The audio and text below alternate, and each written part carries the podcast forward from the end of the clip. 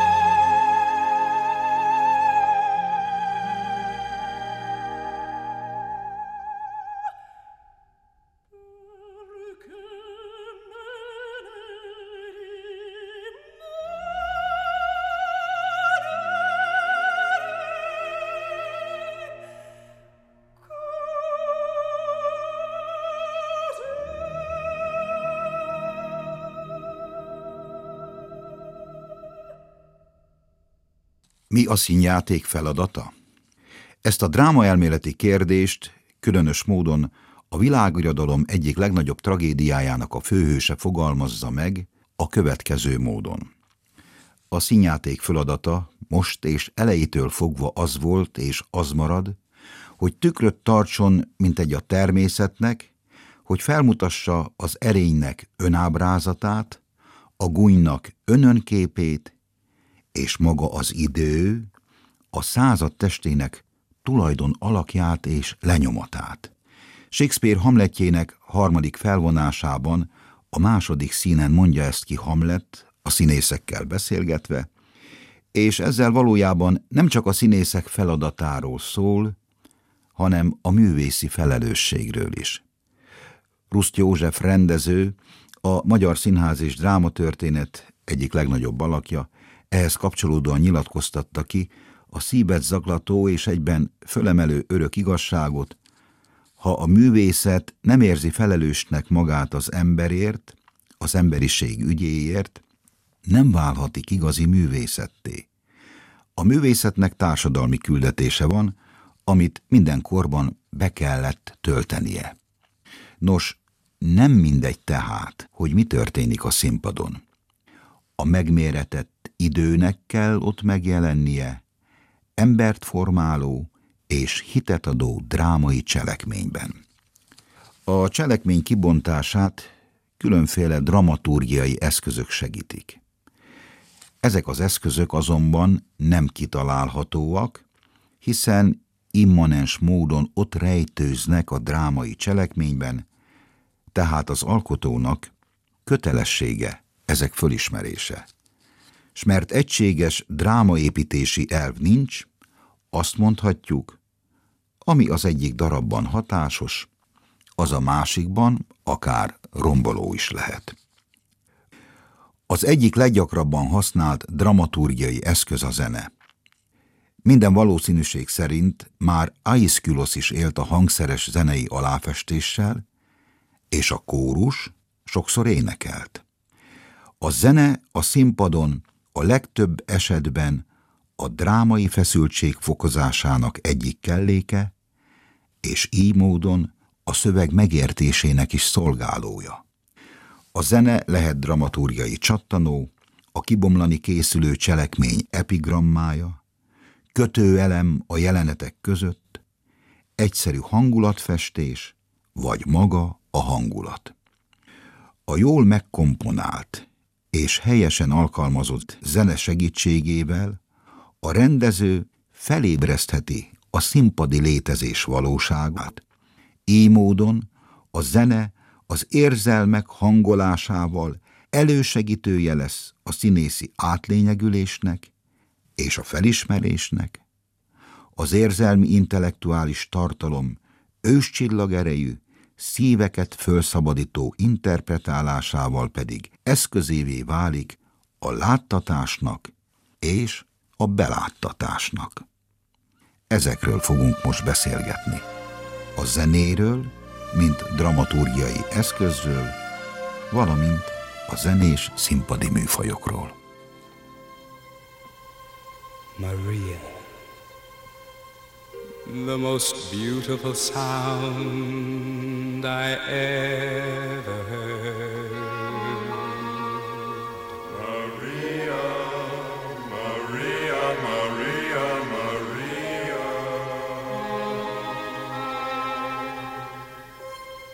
all the beautiful sounds of the world in a single word.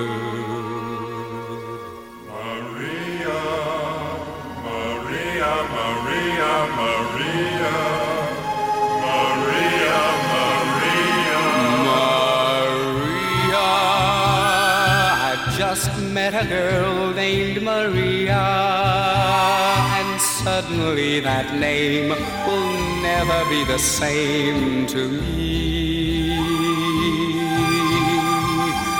Maria, I've just kissed a girl named Maria, and suddenly I found how wonderful a song can be.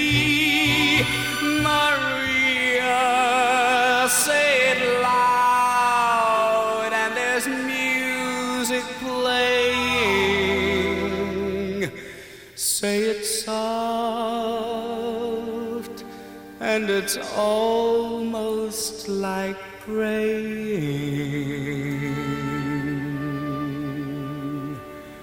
Maria, I'll never stop saying,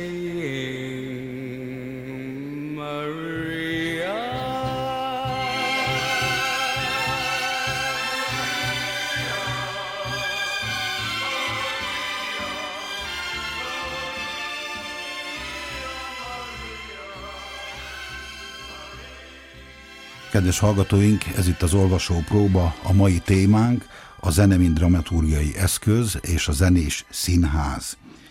Állandó beszélgető partnerem Nagy Viktor rendező, az SFE osztályvezető tanára. Viktor, te 17 éven keresztül voltál az operaháznak a rendezője, és három évig főrendezője is voltál. Számos vidéki színház dicsekedhet azzal, hogy egyes zeneműveket te állítottál ott színpadra. Én úgy gondolom, hogy a rosszul és a rossz helyre kiválasztott zene az minden esetben gyengíti és felhigítja a művet, tehát egy rendezőnek nem csak a mű pontos ismerete fontos, hanem a zeneművek alapos ismerete is. Te amikor rendezel, te hogyan nyúlsz a zenéhez, mint dramaturgiai eszközhöz?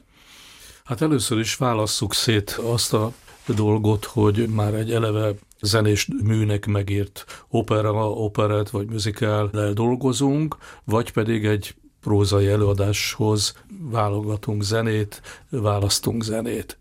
Hát a prózai előadásokkal kezdeném. Azt hiszem, az egy talán egy kicsit bonyolultabb és talán nehezebb is.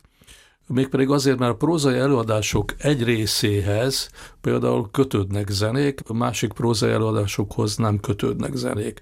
Csak példának mondom, hogy, hogy Brecht előadásaihoz nem csak a koldus operára gondolok, hanem akár a jó embert keresünk, vagy egyéb darabjaihoz, szigorúan megkötik, hogy milyen zenéket lehet alkalmazni. Azok, azok megírt zenék, igazából nem is lehet ezen változtatni, nem is engedik a változást, tehát ezzel meg kell barátkozni, hogy a zeneszerző milyen zenéket írt a prózai darabokhoz. Ezek lehetnek szongok, betétdalok, kis nyitányok, vagy kis közbülső zenék, átmeneti zenék, felvonások között. Megjegyzem, hogy ez már Shakespeare-nél is előfordult, hiszen Shakespeare színházában is alkalmaztak zenét, és ennek hosszú története van a zene történetbe, hogy hogyan vált önállóvá aztán a zene. Tehát már, már a korai időkben is elkezdődött a zenének a dramaturgiai használata. Na most visszatérve még az előző témánkra, hogy, hogy aztán van egy másik része a prózai daraboknak, amelyhez nem kötött a zenei anyag. Tehát azt a rendezőnek kell kiválasztania, és ebben az esetben természetesen az egész zeneirodalom gyakorlatilag a kezére dolgozik, Hát itt az a kérdés, hogy hogyan választja ki ezeket a zenéket, és miért. Hát itt a, a miértem van inkább a, a hangsúly, mert a zene alkalmazása az nem csak arra szolgál, hogyha jól alkalmazzák, hogy egyes részeket elválasszon egymástól, egyes jeleneteket elválasszon egymástól, vagy egy átdíszítés alatt történjen meg a zenének a eljátszása vagy bejátszása, attól függ, hogy ez élő zene vagy, vagy egy felvett anyag hanem minden esetben dramaturgiai funkciója van ezeknek a zenéknek. Mondok egy egyszerű példát, hogyha mondjuk egy olyan darabbal dolgozom, ahol háborús cselekmények vannak, akkor nyilván nem lírai zenét fogok alkalmazni, ha csak nem kifejezetten ellenpontként szeretném kezelni ezt az anyagot. Hát erre is van példa, akár a filmművészetben, akár a színház művészetben, hogy egy mondjuk nagyon erőszakos vagy brutális jelenet alatt például elhangzik a Pergolizzi Stabat Mater, magam is alkalmaztam ilyen technikát, hogy gyakorlatilag egy, egy szereplőt, amikor megkorbácsolnak és megkínoznak, akkor alatta szól egy elvileg nem odavaló zene, de mivel a Stabat Mater az olyan mértékben sok mindenről szólhat, ez az ellenpont, ez gyakorlatilag nem hogy elvesz a jelenetből, hanem borzasztó sokat ad hozzá, hiszen a Stabat Mater is a szenvedő szűzanyáról szól, és mindenféle szenvedés tulajdonképpen nem más, és a szenvedést átélő ember nem más, mint egy, egy kiáltás az Istenhez. Tehát igazából így is föl lehet fogni a zenét. A másik pedig, hogy egy illusztratív alkalmazás, például egy, egy viharzene, vagy pedig egy olyan, olyan párbeszéd alatt, ahol szükséges valamiféle hangulati aláfestés, akkor ott, ott alkalmazunk. Vagy pedig jeleneteket választunk el, de akkor is nagyon pontosan kell a zenei anyagnak követni a dramaturgiát. Tehát mondok itt is egy egyszerű példát, hogy a zene vagy lekonferálja az előző jelenetet, vagy fölkonferálja a következő jelenetet. Tehát ez mindig egy, egy dilemma. Tehát nagyon-nagyon sok ilyen, hogy mondjam, rendezői fogás van, ahol a zene a színpadi dramaturgia segítője. Igen. Viktor, néhány évvel ezelőtt rendezted meg a Csíksomjói Passiót. Nyilván szubjektív, de nekem az a véleményem, hogy ez egy olyan mű, így a te rendezésedben, amit minden magyarnak látni kellene. Ez egy adott zenei anyag volt gyakorlatilag. Kerény Imre híres várszínházi csíksomői előadásához készült zenei összeállítás, amely tartalmaz protestáns, katolikus énekeket, népzenei elemeket, erdélyi siratót, tehát szólóhangszerre, egedűre ért siratót, tartalmaz ilyen táncosabb elemeket, vagy egyszerű gyerekdalt is feldolgoz. Tehát ez egy nagyon jó összeállítás, Rossa László munkája, és ugyanaz történik ott is, amit az előbb mondtam, hogy, hogy bizonyos jelenetekhez vagy kontrába van egy ellenpontként szerepel egy zenei anyag, vagy pedig aláfesti.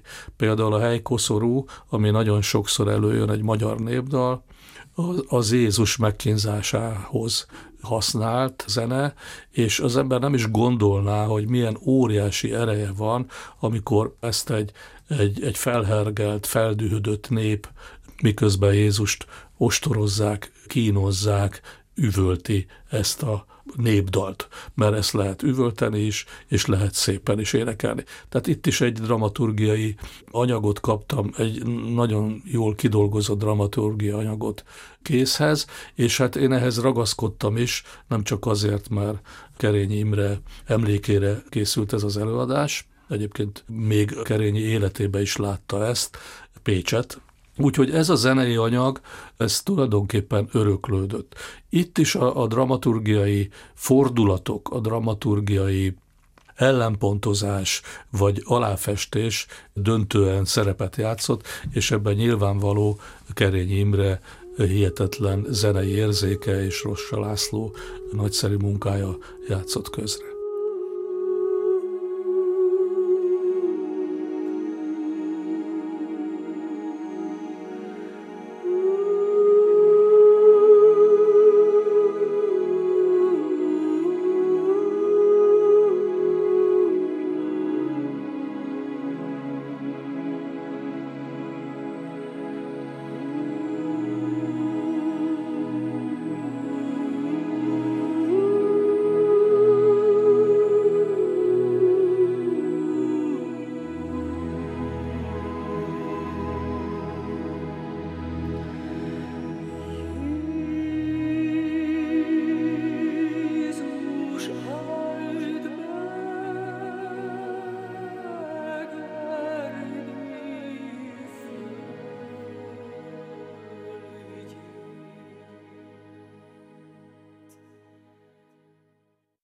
Szeretettel köszöntöm a stúdióban Pitti Katalint, Liszt Ferenc Díjas operaénekest, érdemes és kiváló művészt. Ez itt az olvasópróba, a mai témánk a zenés színpadi műfajok és a zene, mint dramaturgiai eszköz. Az ária eredetileg egyetlen levegővétellel elénekelhető dalrészletet jelentett.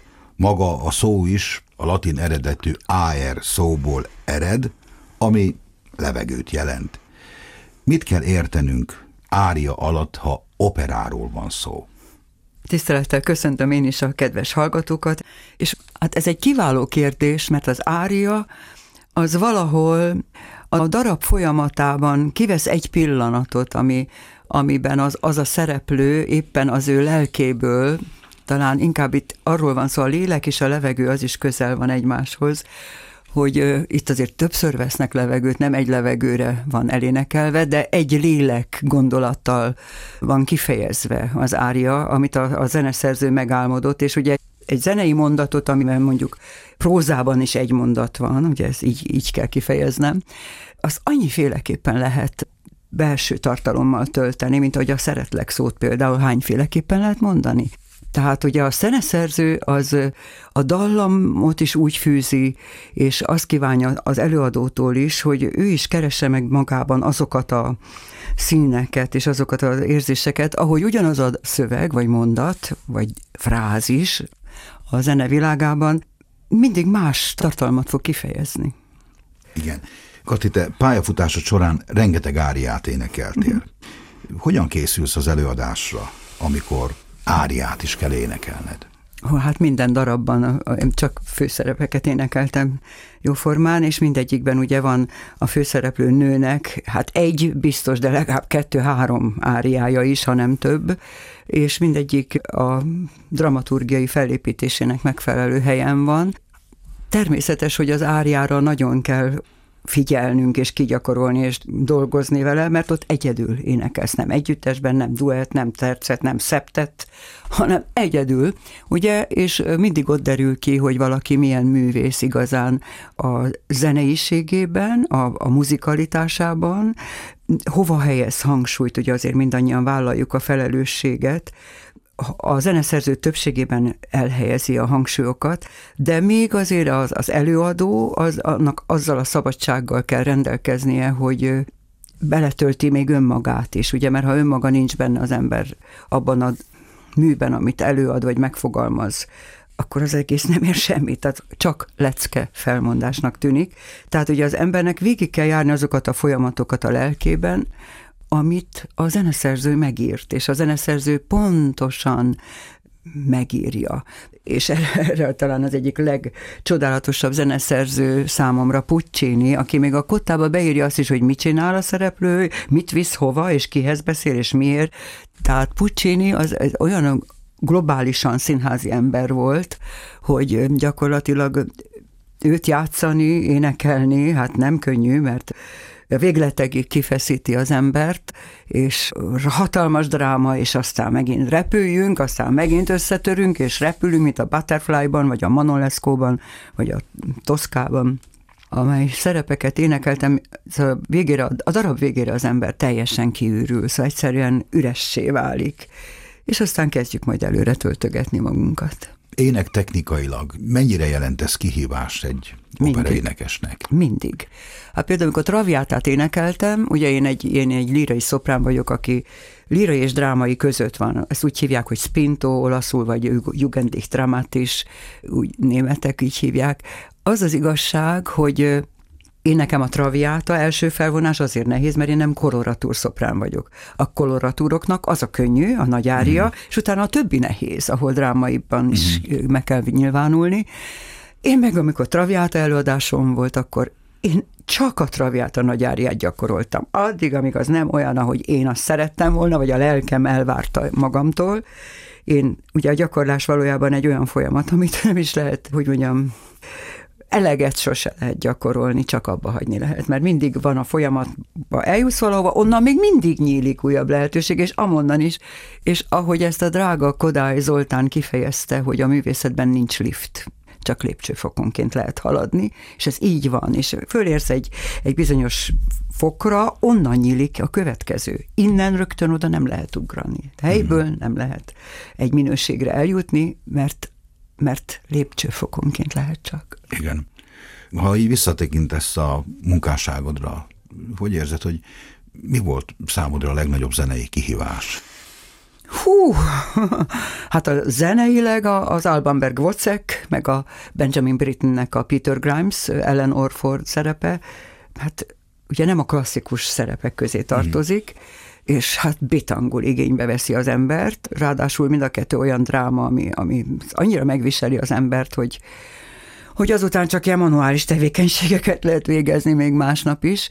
És ugye az a félelem is megvolt, amikor a Vocek Marit megkaptam, akkor háromszor akartam visszaadni a szerepet, mert azt mondtam, hogy ezután hogy fogok elénekelni egy violettát? Vagy hogy fogok elénekelni egy, egy manont, vagy vagy Melindát, vagy a Giseldát. Hát egyszerűen lehetetlenség, hogy féltettem, hogy, hogy tönkre megy a, a hangszerem, de végül is eldöntöttem, hogy azt mondták, nem, te kell lesz a színpadon. Jó, viszlát, és akkor ugye az volt bennem, hogy Pitti Katalin, akkor te minden alkalommal a végletekig begyúrod magadat, alsó gét kellett, és felső cén recitálni kellett. Hát szóval nagyon értett a zeneszerző az emberi hanghoz.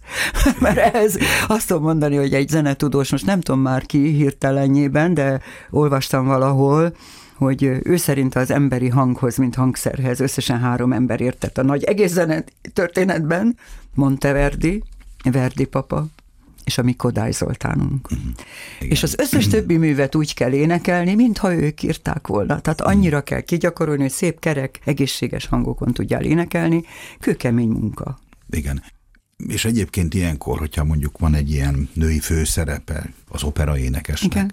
akkor, hogy mondjam, az egész mű zenei részével tisztában kell lennie? Hát hogy ne, hát a darab nem csak, ugye rengeteg recitatív részlet van, duett van, tercet van, nagy együttesek vannak, azok, azokban is mindig ugye a, azt a szerző kiválóan írja, hogy mindig egyik szereplőnek a dallama kerül előtérbe, a többi van háttérbe, akkor most Amannak és a többi van, most a te szólamod a legfontosabb, mert ugyanis az együttesben is jellemzi a szereplőket, és az valami csodálatos hogy valójában mondjuk egy szeptetben hét embernek a jelleme, lelki világa van akkor ott. Igen. Hol tud ezt megcsinálni? És egyszerre egy prózai színházban megoldhatatlan, Igen. maximum a jelenléttel, de egyszerre nem beszélhetnek heten, igaz? De egyszerre heten énekelhetnek, és mégis ugyanazt a pillanatot teremtik meg, amit akkor mindenki érez. Szóval nagyon érdekes ez, és gyönyörű. Nagyon szép a zeneművészetben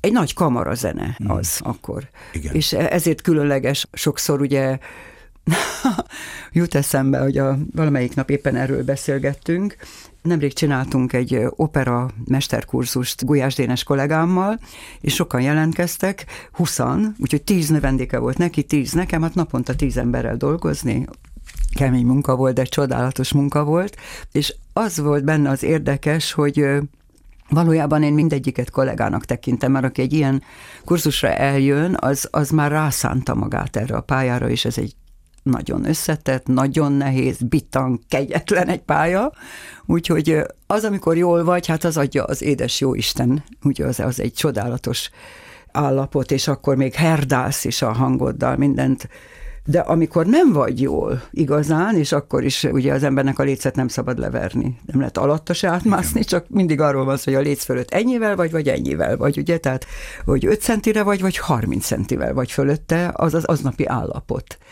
Meg a koncentráló képessége, nyilván ez a kettő összefügg, de ugye nagyon érdekes az, hogy hogy valójában a, a darabot soha nem énekli el az ember kétszer ugyanúgy. Mert mhm. mindig egy kicsit más, annak dacára, hogy azért a szabályok megvannak benne, de ez attól szép, hogy az, az aznap, meg az azóta tanult dolgok, és amelyek megmozgattak, hogy az életből van olyan, amit éppen oda viszel magadból, mert az végül is minden ott van bennünk. Ha hiába próbálsz fölé kerekedni, és azt mondod, hogy ne zavarjon engem semmi, nem csak a, most erre figyelek, de ott van velünk minden, és mindig azt mondom, hogy ilyenkor újjászületnek a darabok.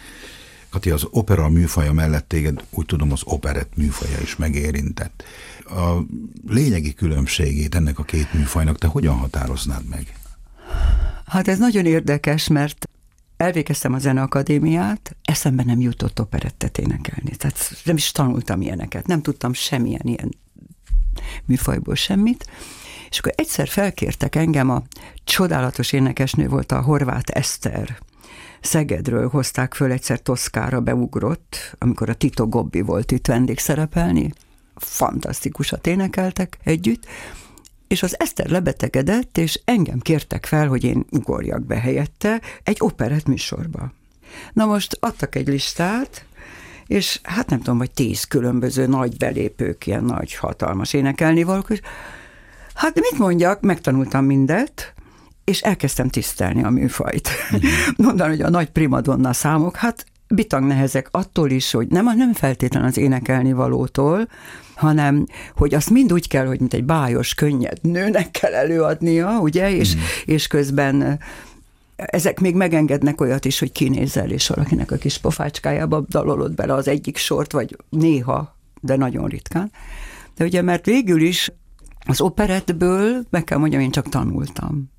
Többet mertem attól kezdve az operában is csinálni a színpadon, többet mm-hmm. mertem mozogni, többet mertem mondjuk ugye az ember, ha nagyon, a, nagyon birtokában van a szereptudásnak, zeneileg, hang, technikailag, mindenhogyan, ugye nálunk monitorok voltak belülről a függönyön belül, tehát nem feltétlenül gúvadod a karmestert, hogy éppen hol tartunk, ugye, viszont együtt kell lenni a zenekarral és a karmesterrel, tehát ugye ha egy irányba eltekintettél, ott láttad a, a monitoron a karmester munkáját, amit ő vágyott tőled, és hát próbáltunk, és megegyezve dolgokban úgy formálja az ember a szerepet, de közben szabadságot is adnak, mert azért improvizatív dolgok is születnek az előadáson, és ezek annyira jó dolgok, és ugye ez csak akkor lehet, ha kölcsönösen, hogy mondjam, tiszteljük egymás művészi hozzáállását, végig élni valójában mindet gyönyörű utazás, és nagy fizikai teljesítmény is, ezt hozzáteszem. Ugye a Melinda is egy nagyon-nagyon nehéz szerep,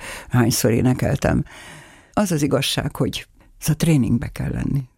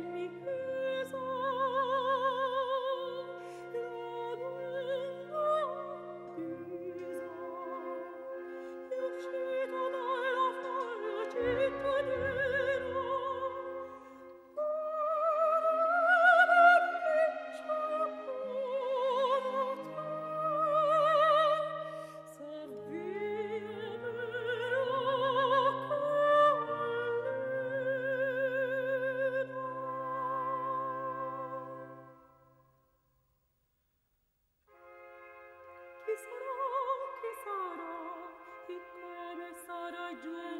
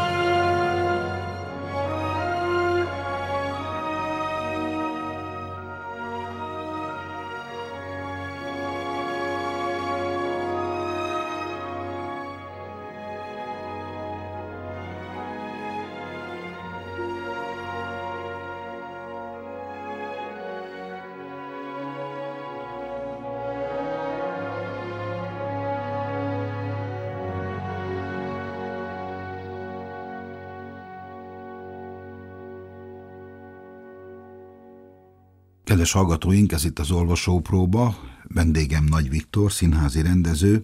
Viktor, beszélgessünk egy kicsit a zenész színházról. Milyen fajtái és milyen műfai sajátosságai vannak a zenész színháznak? Igazából három olyan nagy területe van, és természetesen még aztán ezen kívül rengeteg, hiszen a zene és a színház találkozása az évszázadok óta tart, egy hatalmas folyamat, és rengeteg műfajt és rengeteg féle formációt hozott létre, de amit a legjobban ismerünk talán, és most is a 21. században is ez a legáltalánosabb, az opera, az operett és a musical. És hát vannak olyan zenei formációk, amelyek például nem színpadra íródtak, ilyenek a, az oratóriumok például, amelyek közül elég sokat állítottak színpadra, annak ellenére, hogy az oratórium az nem színpadra szánt zenemű, de hát ott is szerepel a kórus, ott is vannak szólisták, ott is van zenekar, és hát számtalanszor láthatjuk azt, hogy egy Máté Passiót állítanak színpadra, vagy volt arra eset, hogy a Handel messiását állították színpadra, és érdekes módon megállja a helyét. Igen. Így is most a 21. században.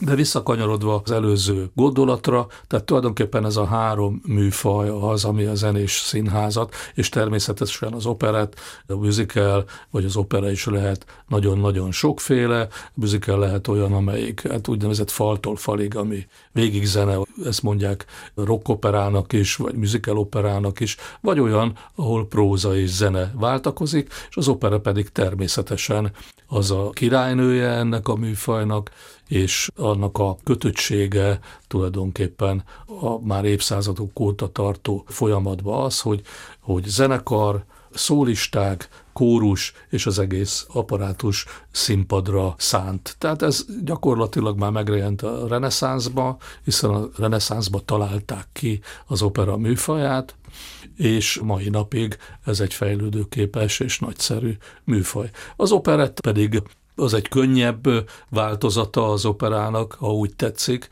de külön műfajként kezelendő, és az operához annyi köze van, hogy hasonló apparátust mozgat, és a musicalről már szóltunk. Tehát ez a három alapvető műfaj van, és ezeknek a különféle keveredései. Igen.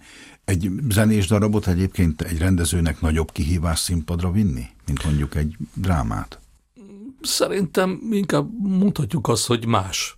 Mikor megkérdeznek néha, hogy mi a különbség a prózai és a zenés rendezés között, vagy hogyan közelítem meg ezeket a műveket. Én azt szoktam mondani, hogy a próza rendezés alapja a szövegkönyv, és a zenésnek a partitúra. Tehát mindenképpen egy teljesen különböző hozzáállást igényel, hiszen a szövegkönyv az nagyjából változtatható, húzható belőle, tömöríthető egy szövegkönyv, de az opera az egy megírt, tehát faltól falig megírt zene, és gyakorlatilag azon nem lehet változtatni. Nagyon ritkán előfordul, vagy barokk művek esetében olyan, hogy felcserélnek tételeket, vagy jeleneteket felcserélnek, tehát ilyen előfordulhat, de tulajdonképpen az opera egy rendkívül kötött műfaj. Tehát ott a partitúrából kell kiindulni, és hogy miért, miért a szövegkönyvből és miért a partitúrából. Tehát itt is egy alapkérdés az, hogy a szöveg esetében nem a mondatokból indulunk ki, hanem a úgynevezett szöveg mélyéből indulunk ki. Hát a, a szöveg mélye tartalmazza a karakternek a, a, a szándékait, a mély pszichológiáját, a lelki állapotát, hordozza a szituációkat, adja a karaktereket, ellentétben a zenével, ahol ugyanezt a partitúra teszi. És uh-huh. azt szoktam mondani, hogy, hogy a, az opera vagy a zene szöveg mélye az maga a partitúra, hiszen uh-huh. ott a szereplő karaktere, pszichológiai állapota nagyon sokszor még a, a szívverése is meg van komponálva, például az Otellóban az, amikor Otelló elájul, és tulajdonképpen utána rátapos a, a jágóz, a híres jelenet, amikor bele tapos az arcába a földön fekvő Otellónak, ott egy zeneileg leírt orvosi tünet van, ahol valaki rosszul lesz, borzasztó magas lesz a vérnyomása, és hirtelen egy, egy ilyen szívrohamszerű állapotba kerül, ahol elájul Ez Igen. borzasztó részletesen meg van komponálva, de hivatkozhatnék más művekre is. Hát nem beszélve a karakterekről, ahol a zene, zeneszerző főleg eldönti, hogy az a karakter már csak a hangfaj választása, vagy tenor, bariton vagy basszus, már eldönti részben a karaktert, ugyanígy a női szereplők mhm, esetében. Mm, tehát a megközelítés az teljesen más, az operának az ideje is, tehát a, mm. az opera egyrészt a partitúra az horizontális is, egyben megy időbe, és vertikális ahol tulajdonképpen a pszichológiai folyamatok zajlanak. Tehát ez egy borzasztó érdekes és elég bonyolult világ, ebbe bele menni, belemászni, tulajdonképpen egy hatalmas vállalkozás. Amikor a zenés színpadi művet rendezed, a színészek kiválasztása kapcsán elsősorban tehát a színésznek a hangja a döntő? Vagy mást is figyelembe veszel ilyenkor? A 21. században már mást is figyelembe kell venni. Tehát a múlt században, vagy hát az előtte levő században, 800-as években gyakorlatilag teljesen mindegy volt, hogy milyen alkatú az opera énekes, hanem csak és kizárólag a hang, vagy a hang szépsége, vagy a virtuozitás, a muzikalitás számított. A 20.-21. században ez, ez gyökeresen megváltozott. Tehát itt, itt már elvárható az, hogy szinte filmszerű hűséggel legyen az a karakter, hmm. az azonos azzal, aki ezt a szólamot, legyen az bármilyen női vagy férfi szólam képviseli. A főhősök és a főhősnőktől is teljes mértékben elvárható nem csak az, hogy alkatilag korban is, életkorban is megfeleljenek a szerepnek, hanem színészi képességekbe is. Tehát Felsenstein, aki tulajdonképpen a 20. század egyik legnagyobb operai forradalmára volt, kidolgozott egy olyan rendszert, ahol gyakorlatilag énekes színészekre volt szükség, ezt maga így is nevezte, hogy énekes színész, nem csak énekes.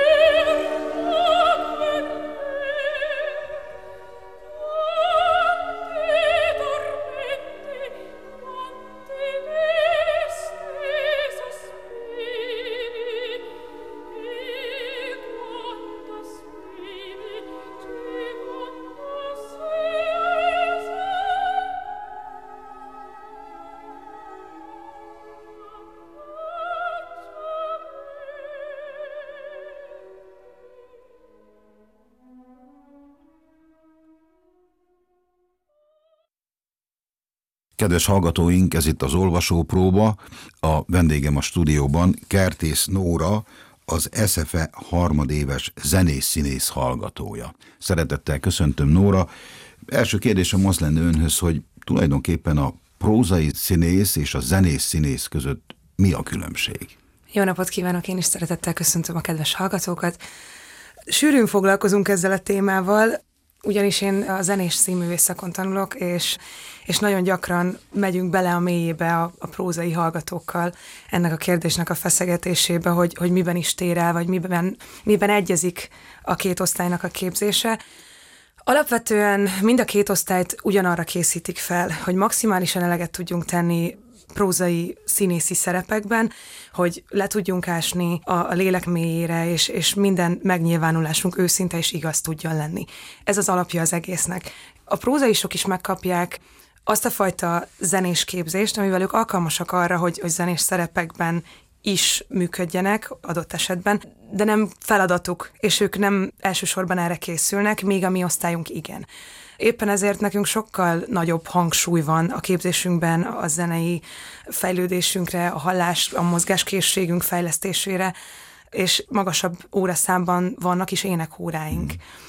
Hogyan lesz valaki zenész, színész? Mi kell ehhez? Kell ehhez különös adottság? Kell például zenei tudás? Hát gondolom, hogy nyilván énekelni jól kell tudni, de mondjuk hangszeres tudásra van-e szüksége? Hangszeres tudásra nem feltétlenül. Hangszeres tudás általában azért kapcsolódik szorosan, mert aki gyermekkorában hangszeresen tanul zenét, annak elkerülhetetlenül sokkal fejlettebbek a, a zenei érzéke, a hallása, de nem kizárólagos. Nekünk is nagyon vegyes az osztályban az, hogy ki az, aki esetleg játszik hangszeren, vagy, vagy érintkezett a zenével korábban, és ki az, aki egyszerűen teljesen ösztönösen és, és egy belülről fakadó zenei érzékkel mhm. rendelkezik, amiből aztán tud dolgozni. Igen. Mondhatjuk tehát azt, hogy a zenész-színész alapvetően a zenész színpadi művek eljátszására kap képzést?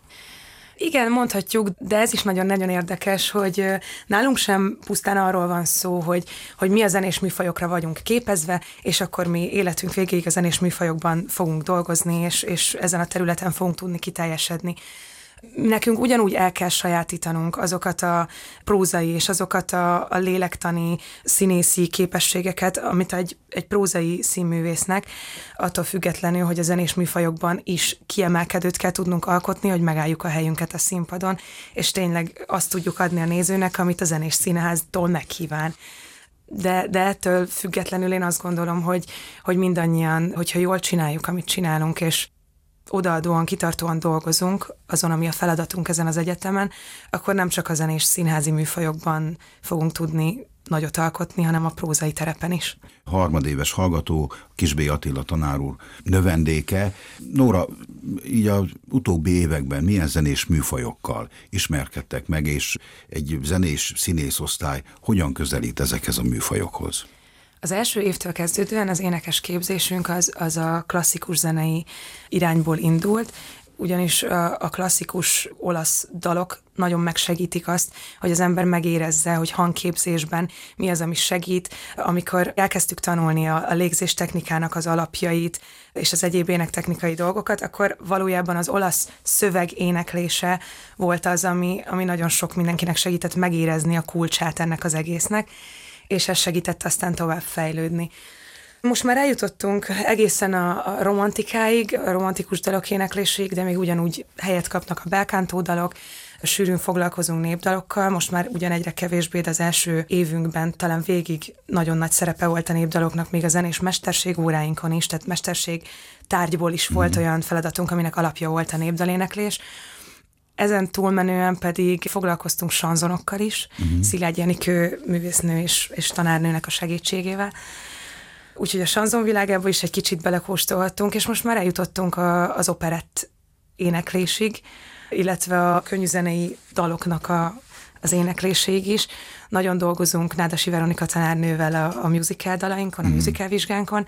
Ez majd a a tanévnek a második felében, és, és annak is inkább a második fél év vége fele lesz majd nyilvánosan megtekinthető, de, de azt tudom mondani, hogy egyre, egyre inkább lazulunk, és Aha, egyre igen. inkább érezzük meg azt, hogy hogyan tudjuk az énektechnikai alapokat az egyik stílusban ugyanúgy alkalmazni, mint a másikban, attól függetlenül, hogy, hogy különböző műfajokhoz teljesen máshogyan kell viszonyulnunk, és teljesen máshogy kell hozzányúlnunk. Igen. Ha már szó esett az operetről, legyen már kedves a rádió hallgatóknak a lényegi különbségeket mondja el, hogy mi a különbség az opera és az operet között.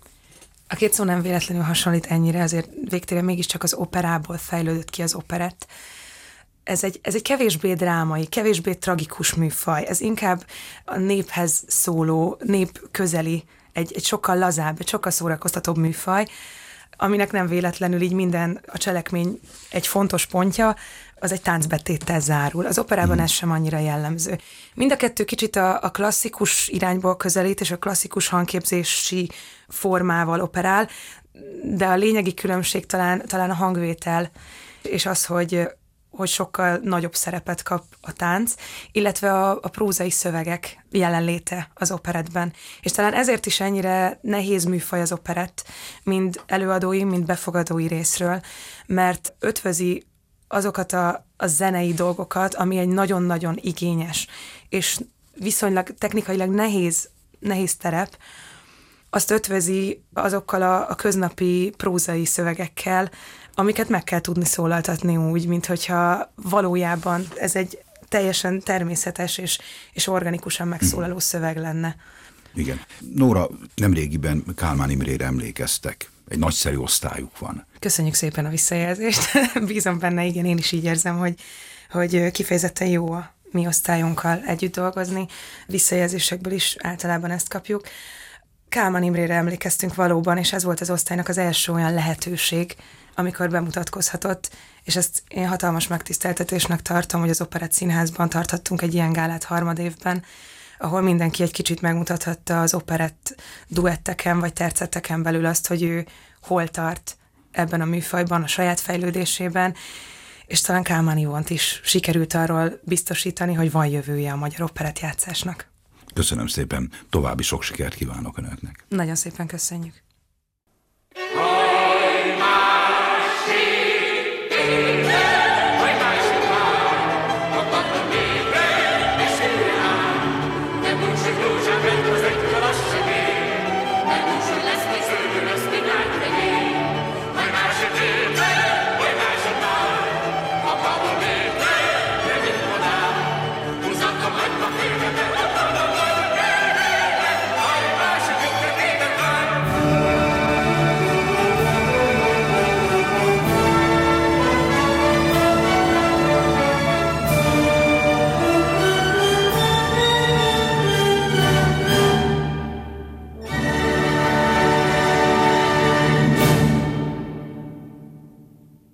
Kedves hallgatóink!